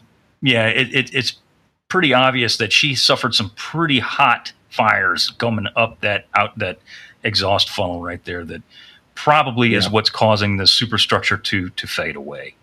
You go ahead and roll it, Bill. Mm-hmm. what do we have there? Is that one of the one ones or no? It's and no. So this is so unfortunately some of the footage of Yorktown here is on is not quite um, what we had hoped to see. But the the superstructure you do get back to the superstructure in just a few minutes here. Yeah. You can go ahead and keep going through this, Bill. Mm-hmm. Keep forward, keep funny, going. you know. Right there. All right, Oh. pause. Yeah, Five. beautiful. Yeah, five inch. Okay, so yeah, so so what we're looking at here is one of her five inch guns. She had a section, uh, uh, two on each side of her bow and three on each side of her stern. Uh, and much like you were talking about, Jon, these were not built for anti ship like Akagi and Kaga had. These were strictly anti aircraft weaponry. Um, they could elevate up to about 80 degrees. And, and you'll see in some wreck footage, I believe it's of Hornet, uh, Petrel's wreck footage of Hornet, one of these five inch guns is straight up 90 degrees, straight up in the air. And, and our Mhm. guess at that time was from the water. It basically just went and, and shoved it straight up as she was going down. Um, Wow. But what you do see in this footage here is pretty cool is that her gun, her the, the, the shields are, are still intact. Yeah. And Yorktown, yeah. So she took two torpedoes from, was it two? Yeah, two torpedoes from um, Tomonaga's attack uh, in the afternoon, and she took on a port list at one point. And Bill, you can go ahead and go through some of this footage again. Go ahead Mhm. and play. When she takes this port list, um, they decided they wanted to try and lighten ship, and the, the biggest Yeah. things that they could cut off and get rid of were the five inch guns. And you were going to Yes. see some um, evidence of that as we go forward. There's another one of her five inchers there. yeah. That's a really good close up shot of it there. Yeah. But again, you can see that the the shield on the basically on the side of the ship right there is intact. But in some of the other footage of the other five inch guns you're going to see later, it ain't. It's not there. Interesting. Some of this is very very different. There we go. Pause right there. Yeah, that's neat. Okay. Go ahead, Bill. Yeah, there we go. Pause. Mhm. All right. So this, what we're looking at here, is evidence of them doing what I just said. They're they're trying to cut away and get rid of these five inch guns because they're freaking heavy, and this thing is listing to port heavily, and this is the port side of the ship. So they're trying to cut these off of here. Mm-hmm. And the first thing they're going to do, obviously, is cut away these gun shields, and then they're going to cut the weapons out themselves, and they're just going to fall off naturally. They never right. got to that point. They never okay. got to that point. So mm-hmm. they cut the gun shields off, and at, at, at shortly after that point, Captain Buckmaster says, "We've got a 26 degree list. It's time yeah. to get the hell off of this thing." So they never had the opportunity to cut these guns off. Seth, remind me, the one where they're eating ice cream as they're waiting waiting to abandon ship? That was Lex. That was Lexington. Yeah, because Lexington was on, an, on a relatively even keel. Uh, she took torpedo hits, but she was down by the bow, whereas Yorktown was listing heavily to port. Actually, Bill, I'm going to go ahead and share my screen. Let's pause here. So this is some, yeah, this is some of the damage I wanted to show of the still imagery. You know, Bill Roy took photo, obviously took uh, moving images. He also took still imagery. Um, mm-hmm these images are interior shots. Remember, I talked about uh, the, one of the aircraft or several of the aircraft caught fire on the hangar deck when the bomb went off. This is evidence of that shrapnel damage. I mean, look at that. This is the inside right. of the hangar deck. This is some guy bent over right here, but Perforated, this is yeah. just yeah. It looks like Swiss freaking cheese here, man. Yeah, yeah. And once again, had those. Do- Go ahead, Jon. Go ahead. I was just going to say again, yeah, had the had the fuel lines had had fuel in them, um, you know, they're running through the behind these bulkheads. Probably someplace is a fueling line, you know. So yeah, I think it's perforated. You got a real problem. Anyway, yeah, go ahead. Absolutely. What, what's interesting here is if you look at this picture, and I'm going to zoom in and on it. These are communication lines. You see the squawk box right here. Yeah, these right. communication mm-hmm. lines boom, just blew these things apart. These are yeah. smoked. So there was no audible radio communication, internal communication with the hangar deck at this point, at least from this spot, anyhow, because these mm-hmm. wires are history. These are smoked. Mm-hmm. This little doohickey here, I believe, is a bomb cart. This is what they would oh. have used to load up the aircraft. Right. Yeah. This here, I'm sorry, this is my daughter's friends texting her in the middle of the day at school. I'll have a conversation with her later about that. Uh, this is this is the flight deck of Yorktown. This is a um, this is not a still image from the footage. This is a separate image. You can see some of the water cooled yeah. 50s. Now they were scattered throughout the ship. Um, yeah. You can see one of the 20 millimeter Oerlikons here. There's another one here, which is interesting with this one. It does not have a gun shield yet mm. this one does. Interesting. Um, at this point in the war, this is June 1942. You know, you got to remember Yorktown had been out at sea prior to Midway, where she was in port for you know the famous 72 hours. They're not going to be installing a whole lot of gunnery on her at that point. Prior to that, she'd been out to sea for 99 days straight, and that includes Coral yeah. Sea. So she had not had a lot of time to get into the yard to be upgraded, uh, modernized, if you exact upgraded, yeah, better better choice of terms, upgraded with new weaponry. So that's why you see a lot of this scattered about. You see the you know pre-war water cooled fifties right here mm-hmm. and here. 120 with a gun shield and 120 without a gun shield. It's because that's yeah, all they right. had the time to put on the ship, you know. Slap it on. Yeah, right. Yeah. yeah. So this is these are really blurry because I mean there was a lot of stuff going on inside of CV5 at this time. This is this is the DC parties. You see the hoses, the firefighting yeah. hoses. This is inside the hangar deck. Um, this is after she takes the hit or hits plural from um, is it uh, Kobayashi, wasn't it, Jon? The VALs. Yeah, it's, it's, yeah, that's yeah. The flight was led by Kobayashi. Kobayashi didn't make an attack; he was shot down. But yeah, it was one of his dudes. So again, this is inside the hangar deck. You can see the aircraft parked back here. This is this is from the bow looking towards the stern. You can see mm-hmm. one of the aircraft is kind of smoking here. You can see one sitting here. Um, and another shot, which I'm not going to actually, you can make it out right here. There's aircraft stowed in the overhead. Yeah. There's one right here, and I believe this is a Dauntless. Right Isn't there. yeah? One of these was Roy G's, I think. One of the interesting parts of this, of course, is you can see the open sides to the hangar deck that you know we can directly yes. vent our hangars to the outside atmosphere, as the Japanese cannot. Uh, so when you've got you know planes and ordnance that you need to throw over the side in a hurry, uh, obviously it's a lot easier to do that on an American ship than a Japanese ship. Indeed, and the, these doors operated kind of like your garage door at your house, Yeah. or, or if you have a mecha- if you are familiar with mechanic shops, the manual rolling doors. It's the same kind of a Yep. thing here. Up- what up what I over. just noticed. What's that, Jon? Go ahead. Up and over, I said, yeah, Yeah, yeah. What I just noticed about this aircraft, and this is a Dauntless, you can tell by the wing shape. Look at the roundel. Still got the red circle in the middle of the roundel, so it has not been painted Mhm. post Coral Sea. So yeah, that's cool. one of the many spares. That's a that's a You dork nerd. moment for you, but yeah, absolutely, man. Okay.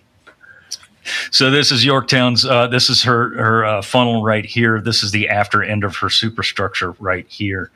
Um, This is damage to. Oops, sorry, wrong, wrong one. This is damage to her island. You can see the forward end of her her tripod mast here. There's old Yep. glory right there. This is her boat crane or airplane crane. I'm sorry, right here great. and Right. you can see the massive amount and uh, Bill Yeah. Roy's thumbprint right there.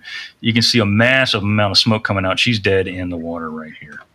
Yep, And of course, here's famous shot. probably the yeah the most famous image of Yorktown at Coral Sea. And I mean, look at the smoke just billowing out. You want to know why that funnel is deteriorated to the state that it is currently? Right, That's all There you, you need to see. That's Yeah, it right there. sure. and there she is dead in the water here again this obviously this is shot from a different vessel but you know she really got lucky jon when we talk about you know aircraft stacked on the deck you know everything you know, there's a common myth that you guys shattered in shattered sword no pun intended that the japanese did not have aircraft stacked all over her deck well Right. yorktown did. Yeah, here they right. are. Right. Shoved forward in a, in a bow park. Yeah, deck park on them. Mhm. yeah It really is a testament, though, to the Yorktown class vessels. Uh, these were just robust, durable Mhm. vessels, and the fact that yeah, she took a licking like this, but still, you know, looks as good as she does on the bottom even now in comparison with you know the the two Japanese ships that we're looking at, who of course suffered much more cruelly in terms of fire and whatnot, but Yorktown and her sisters were just better ships to begin with. They were just far more durable and better damage control.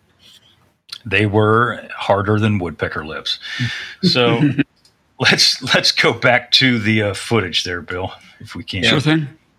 Yep. All right, so what we're looking at right here, this is the very edge of her flight deck. You can pause it, right? Yeah, pause. Oop, This is her just a smidge. on the port side, isn't it? Correct. This is the port side bow of Yorktown's flight deck, and I mean the very edge. Yeah, Because if you roll back the footage just a smidge, Bill, you'll see the the corner, literally the corner right That's there. Right there, that's the brow, yeah, of her of her deck. Mhm. Yep. Yep. The roll down. So the weapon, this is a weapon right here, or what's left of it, uh, and it's very hard to discern in Enterprise pictures of the same era. You'll see Enterprise has got 20 millimeters up here because she actually had the time to go into the yard and receive them. Whereas at this stage, I don't frankly know if those are 20s or if that's what's left of a water cooled 50. I have no earthly clue. It's I, I zoomed in on that footage and tried to dork out as much as I could, and I literally cannot discern what it is because it's just kind of Yeah. like melted It's a into itself. Yeah. Right. Yeah, Just Yeah. similar metal Yeah. kind of corrosion. yeah. Okay, Bill, go ahead and roll her. hmm So you'll see she, yeah, you can go ahead and fast forward a little bit if you don't mind. Right there, pause. Okay. Perfect example of what I was talking about before. If you look there, those are gun mounts, but Yeah. there's no guns there. Right. And it's not because the guns fell off when she went down. You'll see the big gaping holes in front of the shields. Those shields were cut off and they were Mhm. kicked aside, one would assume, by some sailor. And those weapons were cut off and shoved over the side. So this is evidence of Yorktown's crew trying to lighten ship here. right. Um, and those would have been either they got these things off. or fifties. Yeah. Yeah, yeah. These are the these are the lighter anti-aircraft guns. But I mean, Buckmaster gave the order to lighten ship, and he said cut off anything that we don't need. And at that point, they didn't need the guns. So Yeah, these right. things are gone. And so this this- is obviously going to be after the torpedo attack. Right. And we're also seeing one of the hangar deck openings right here. Mm-hmm. Pause it. That's a really good shot. You can kind of make out some of her paint there, and it's and it's you know, I mean, obviously there there is no light down there, so it's hard to say see, but uh, you know, there's been there was some footage that was discovered recently, archival footage that was discovered recently, of the three sisters, the three Yorktown class sisters, Yorktown, Enter- Enterprise, and Hornet, leaving Pearl Harbor for Midway and uh, they were escorted by PT boats. Um, there's some still imagery of Hornet and of Enterprise, and then there's there's footage of all three of the sisters. And there was a little arguing going back and forth as to which uh, the the footage was. Was it Yorktown or was it Enterprise moving moving out under this footage? If I'll find it later, I'll put it a link to it in this video if I find it. Um, and it's pretty evident in that footage that it is indeed Enterprise because of the color of the paint, and it's hard to tell, you know, when she's you know several fathoms beneath the surface. But this is definitely a lighter color than Enterprise was painted at that time. You can go ahead, Bill. hmm Yes, several fathoms. There's, there's an understatement. Several fathoms. yeah, several fathoms. Yeah, pause Or it. two. That's cool. Yeah, that's just really neat. That's one of those things that again is kind of like your arresting gear moment, you know, on the flight deck. Right. That's just a it's you know it's it's it's a hatch. It, it's just a simple Yeah. door on the USS Yorktown. But to think of the people that walk through that, Walk in and out of there. events- Right. Yeah, yeah, just the events that this thing was a part of. It's it's mind blowing when you see something like Mm-hmm. Mhm. that. It's it's just a small hu- human touch of Mhm. you know this tremendous event. You can go ahead, Bill, and roll. And now we're looking into her hangar deck here. Yeah. Unfortunately, from the footage that we've been able to see so far, they didn't go into the hangar deck. And Jon, eh, correct me if I'm wrong, but I don't think they ever did. No, and you're not going to do that with an ROV. That's super dangerous because you know Mhm. if you get your your control lines hung up or something like that, now you you are verschnuckt. I believe is the German Yep. word for it. Yeah. So Yeah. this is cool. You can go ahead and pause it, Bill. All right, so right here, this is very evident that I'm pointing with my with my pointer. That's a ladder right there. You talk about up the steel steps. Same thing Right. here in Yorktown. This is up That's the steel steps right there. Yeah, that's cool. Yeah, very cool. So this is inside the hang. Well, I say inside. It's at the very edge of the hangar deck. There, Right. you can see the the edge of the opening right there. That angled mm-hmm. piece. Yeah. Obviously, this is the. I'm not sure if this is port or starboard side. To be perfectly honest with you, I cannot tell. I wasn't able to discern from this footage because the Yorktown footage is kind of it's brief in comparison with some of the other footage here. Right. You go ahead, Bill. Keep on rolling.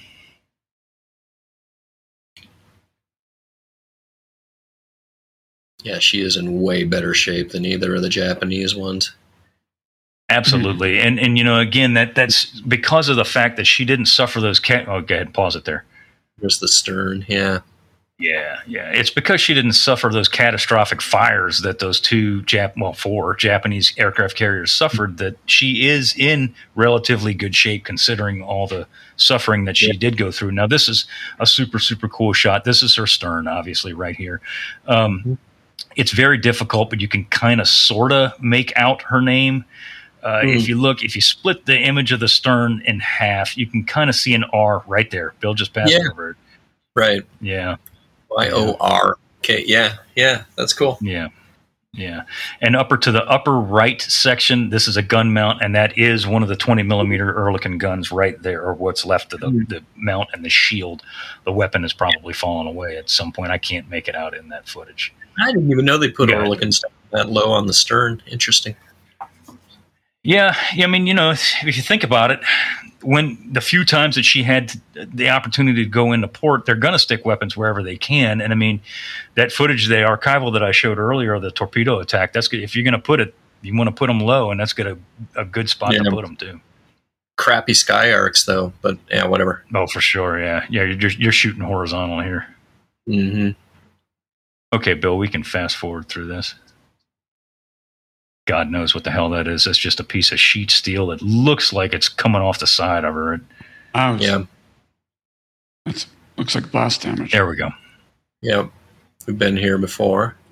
Yeah, that's the bow. That's that whatever. Oh, there we go. There's your Okay. bridge. Pause it there. Okay, so this is super, super cool. This is obviously the bridge of USS Yorktown CV5, um, which you can see. I mean, she still has the glass intact in her superstructure right there. You can see that right there. Bill, what is the term Yeah. for those little windows? Those Oh. circular. Yeah, I mean, they're, they'd be just be portholes. They're just, uh, they had shields that you could bolt down over them just uh, for extra blast protection. For like battle But you would open blast the entire protection. thing up. Yeah. Gotcha, gotcha. So I mean, you can tell clearly that there is, you know, there's still glass in there, and you know, I remember Jon, we were talking about before we recorded this. You know, this the window that Nagumo climbed out of. You know, that that whole thing on Akagi's superstructure. Yeah. This is the window where Admiral Frank Jack Fletcher would have looked out during the attack. You know, and it, Captain Buckmaster, Elliott Buckmaster's up in there, and you know Jimmy Thach when he landed at some point, he went up there and reported up there. It's, Yeah. it's again, it's one of those just like wow, this is freaking cool moments. Yeah. So we the point repeatedly in the series, you know, the Lost Ships of World War II series, that there are no battlefields you can visit for battles at Yeah. sea. This is the best you can do, and it's incredible historic, you know, uh, artifact. And Yeah. it's amazing that it's found, amazing we can now film these things. Mhm. Yeah. All right, Bill, you can go ahead and pat and blow through some of this because this is all the same. They hover around the superstructure for a Mhm. while, Yeah. Well, understandably so. for sure, for sure. I have no clue what the hell that is. That's oh no, no, I do know that. Pause that. Yeah. It looks like a gun Ooh. director's. That's exactly what that is.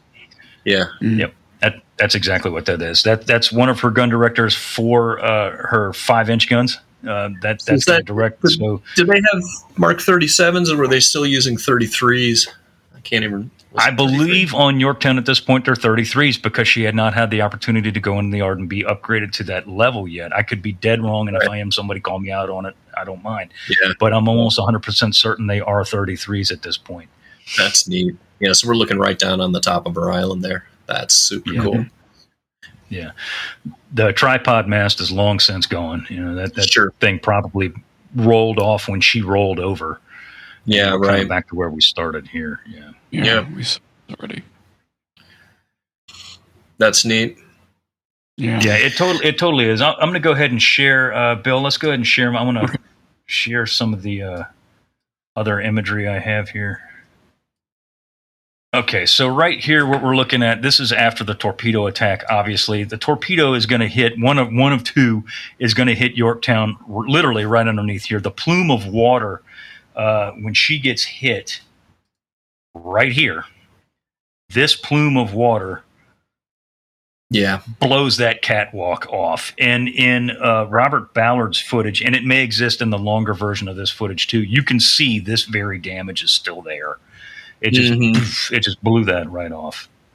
So Yeah. as she takes these two torpedoes, she starts to take a pretty good list. As I said, at one point it was 26 degrees.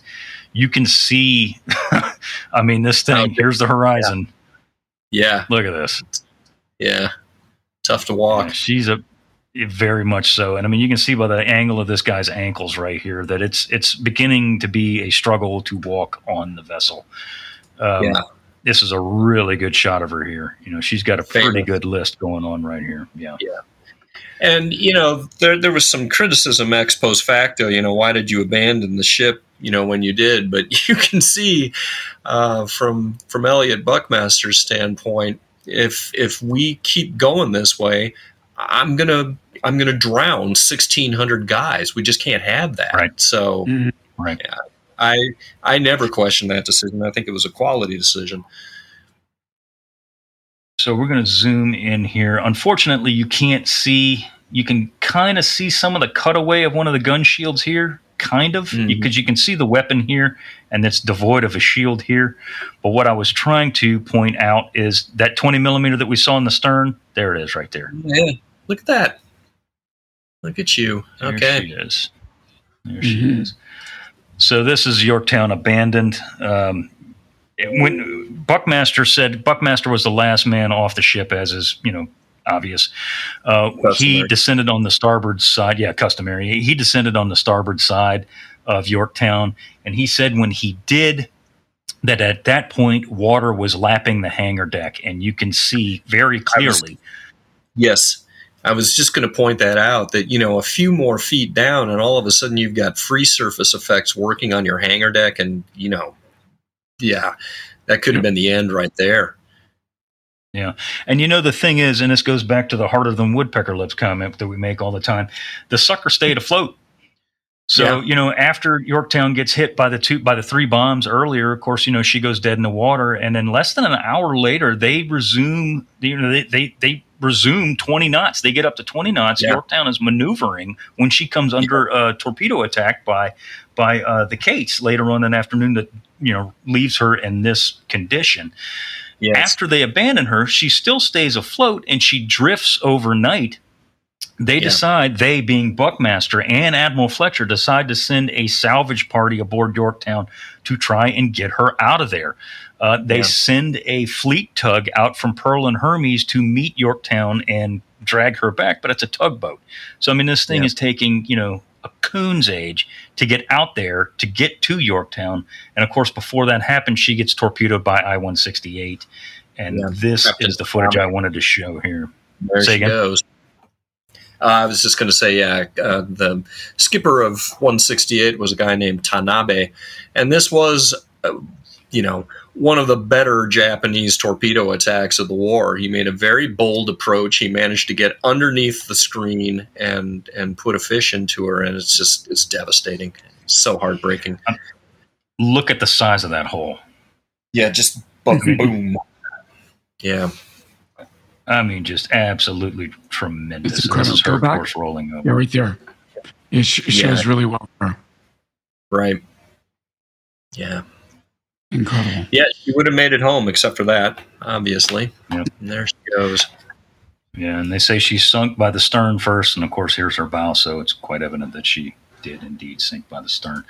So while I don't have the uh, the the the frame by frame of of of Akagi or of, of Yorktown like you did by uh, of Akagi, No, but it's great. nevertheless important because. Um, Mhm. you know she's one of the more famous ships of the war for sure from the american perspective uh, you know she definitely paid her freight at coral sea and your Yeah. and uh, midway jon do we want to get onto kaga Yeah, this this is going to be a lot quicker because Kaga is a hot mess. Um, she is the most devastated of the Japanese carriers, with the arguable exception of Soryu, which we haven't found yet. Um, Kaga is a battleship by by nature, and we're looking here at her. uh, let's freeze it right right around in here. Um, this is her starboard quarter uh, towards the stern, and let's go ahead and pull up a screen cap of her. Right, so we're looking here at a portion of her stern, and we can see some of the the portholes uh, along there. You'll notice too this sort of curved surface uh, down below the porthole. She's got a little bit of a tumble home when you get down close to her armor belt. Um, so she's sort of an interesting shape. But the sort of the interesting thing to notice here is we can see uh, her deck, and the ship is basically burned from from the island aft. It is burned all the way down to her main armored deck or slightly above it. So all of her superstructure, all of the gun tubs, everything uh, in the upper and lower hangar decks is gone.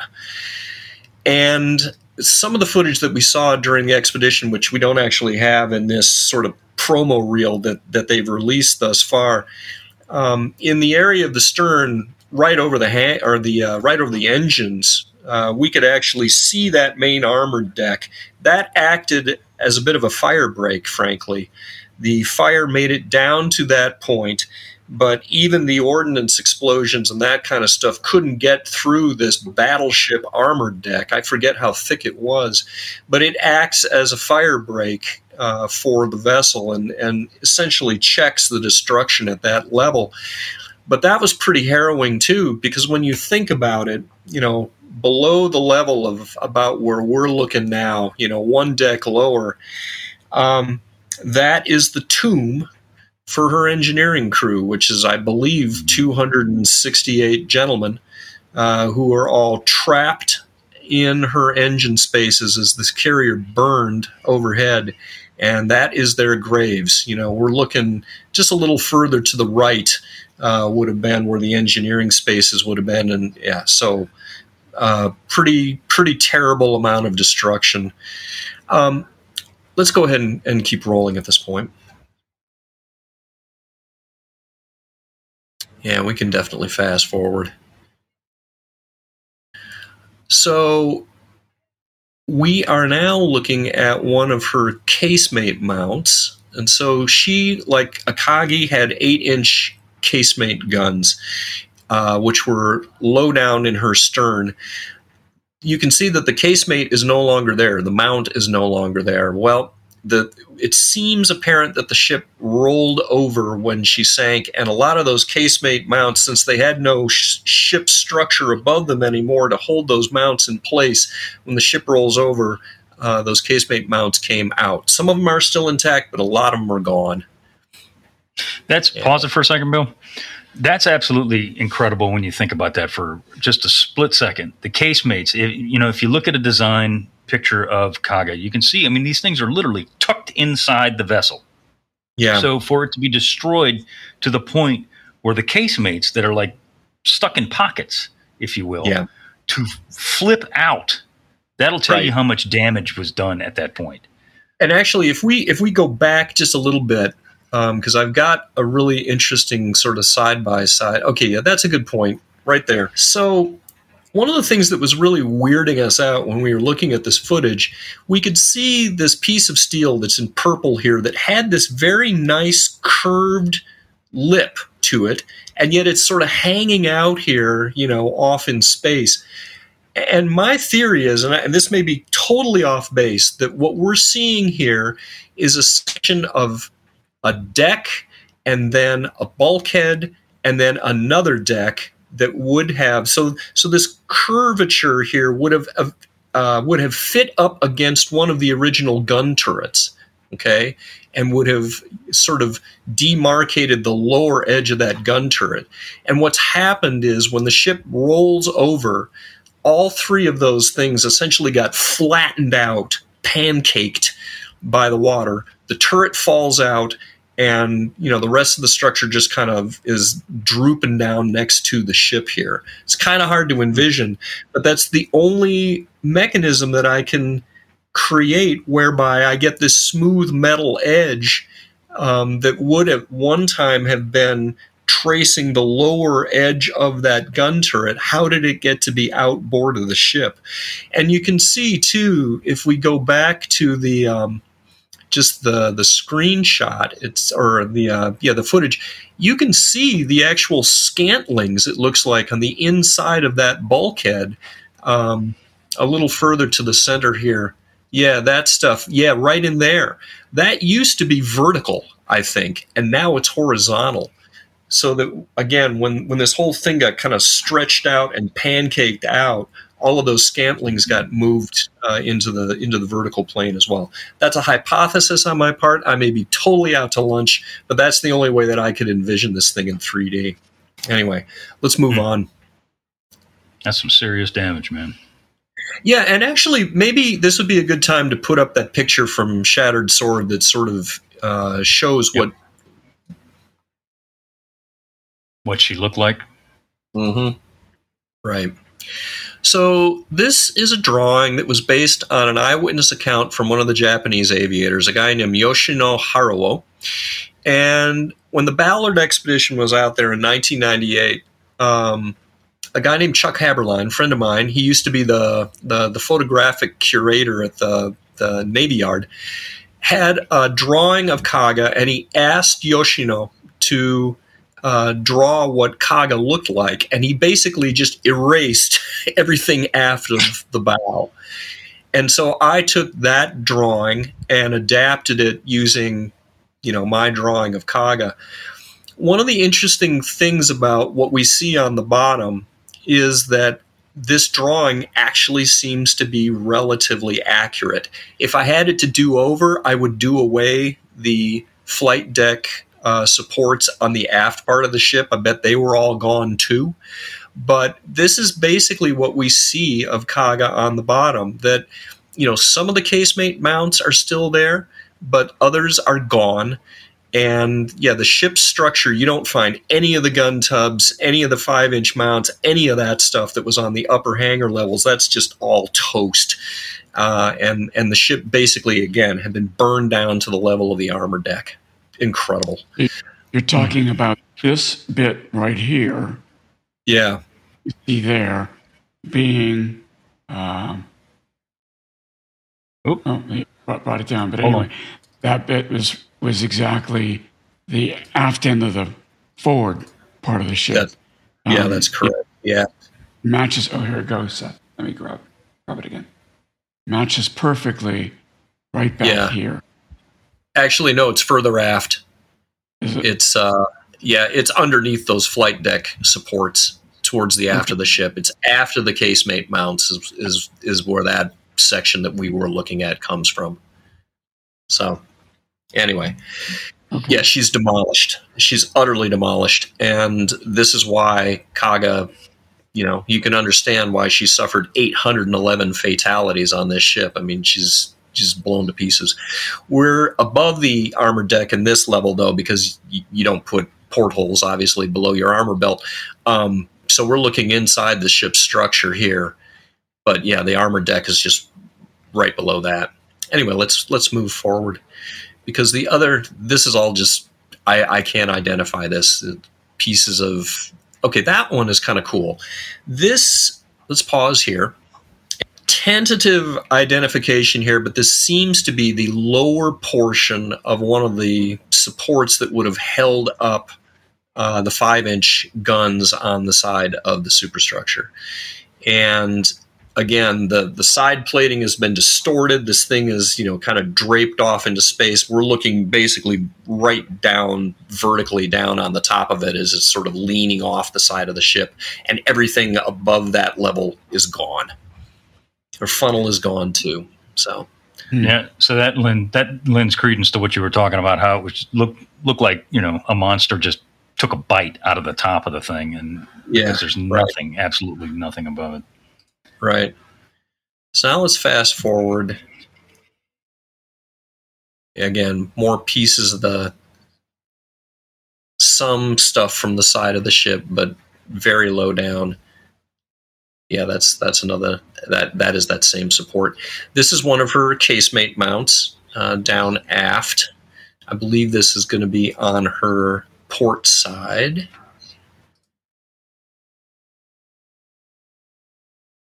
So this is one of the few that survived. I was not here for all of the footage. I understand that her aftmost one actually has lost its barrel.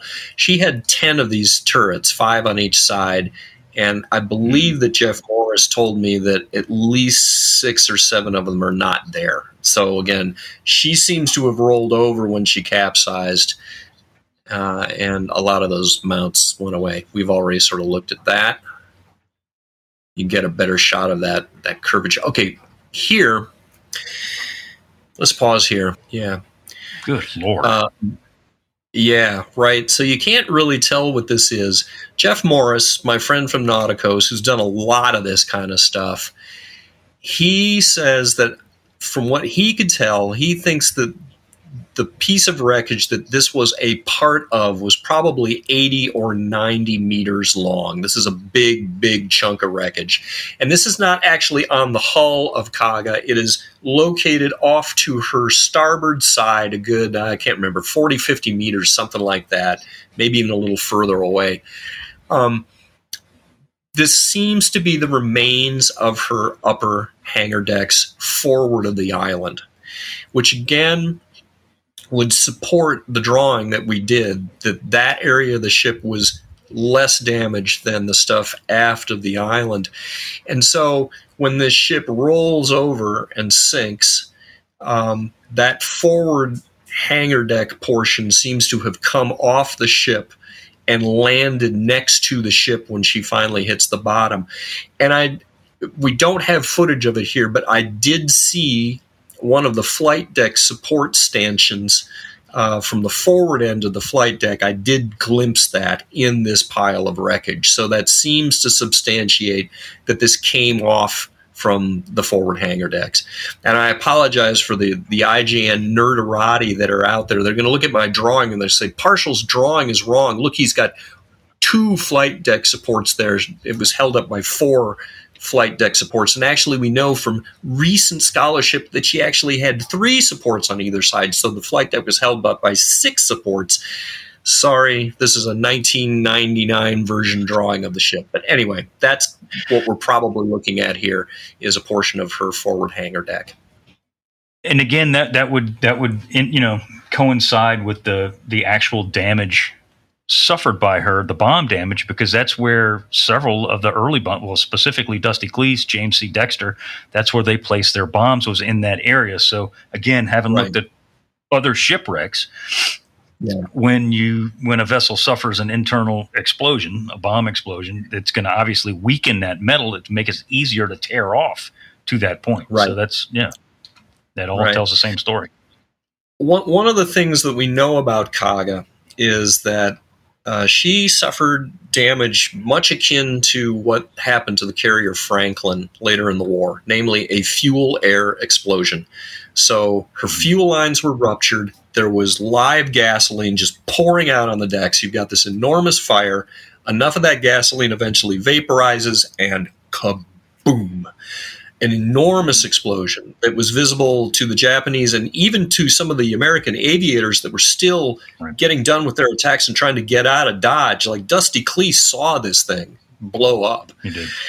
Yeah. And this leads then to a, a further debate that we've had. So back to 1999 when they found what we called chunk, which was the, the original piece of wreckage from this ship, um, which was a a pair of 25 millimeter gun tubs from her starboard side aft gun galleries down on the bottom of the ocean.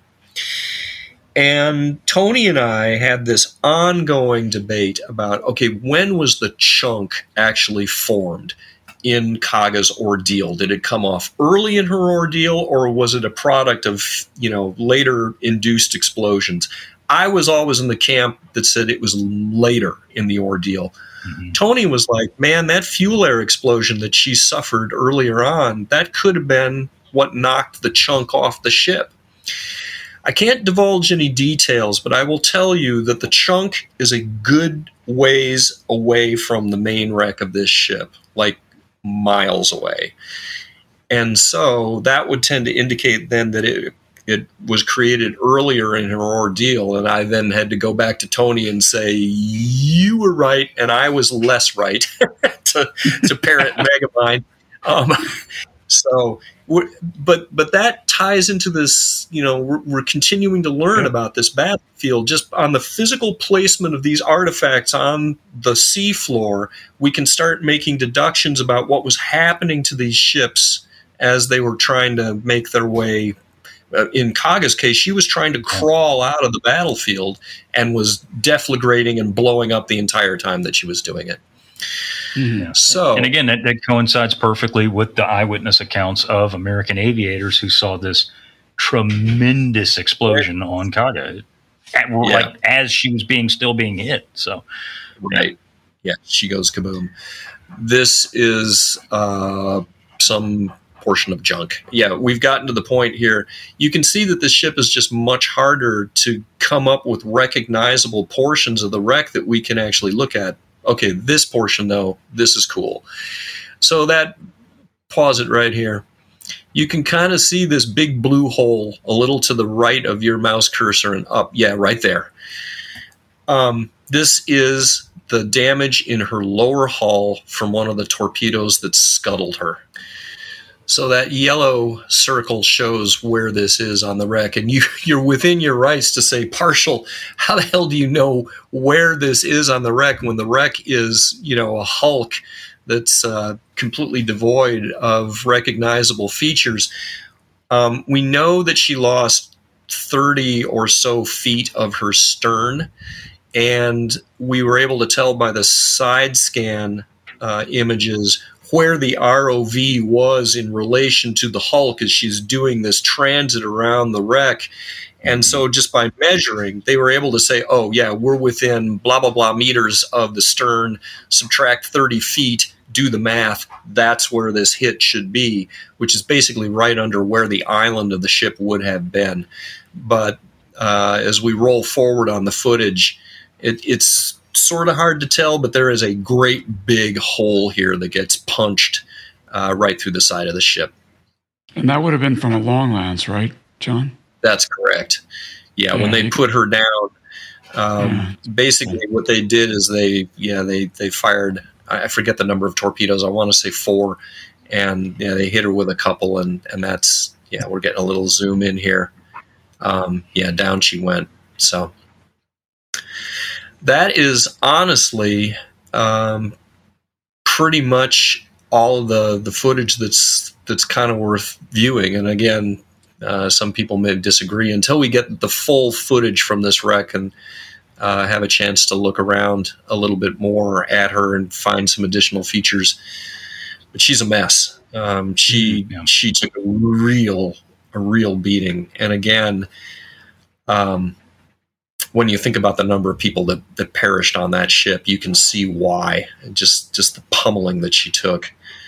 Yeah, kind of a one of those one of those moments where you really, for me, the the heart clutch moment is seeing the armored deck uh, mm-hmm. which we were able to see in some of the portions, not necessarily in this footage, but you know, looking right down on top of where the engine rooms were and just thinking about, dear God, you know, that is the graves of her entire black gang who were entombed down there and trapped in that ship and couldn't get out while the hangars are burning above them.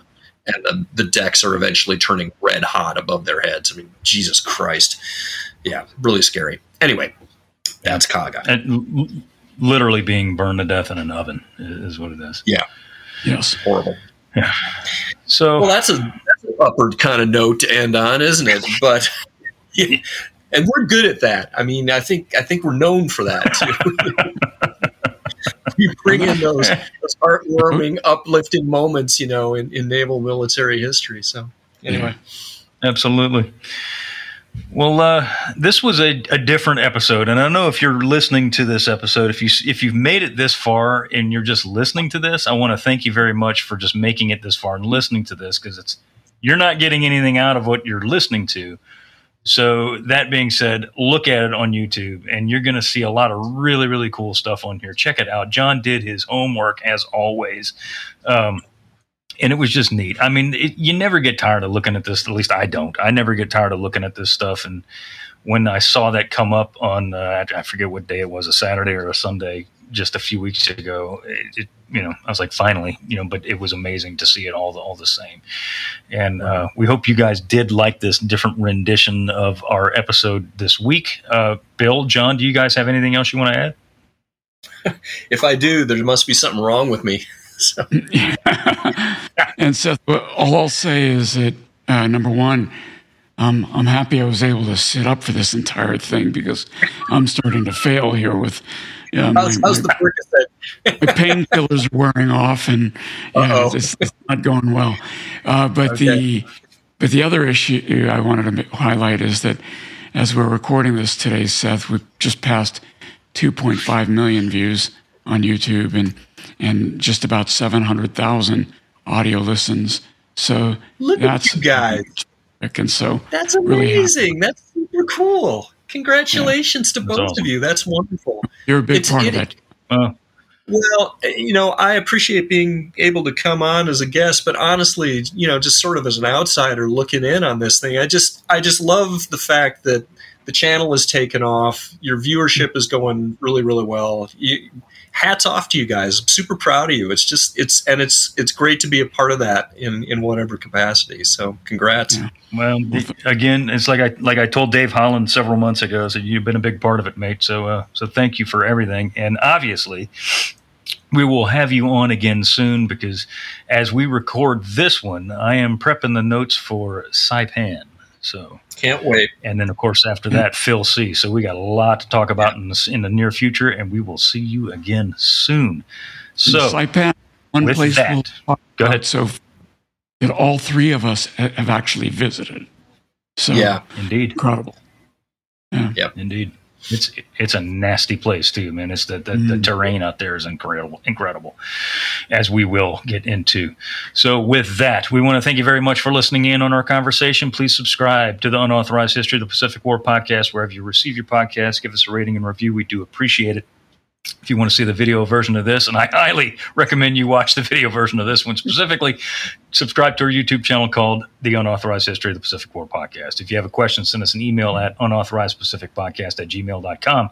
So once again, I am Seth Paridon. I want to say thank you very much. Jon, as always, it is a pleasure. Thank you very much for being with us. Thanks. Couldn't couldn't ask for a for a better crew to hang with. Awesome. Great. Bill. And I'm Bill Toti. See you again next week when I'm hoping I'm in better shape. Adios.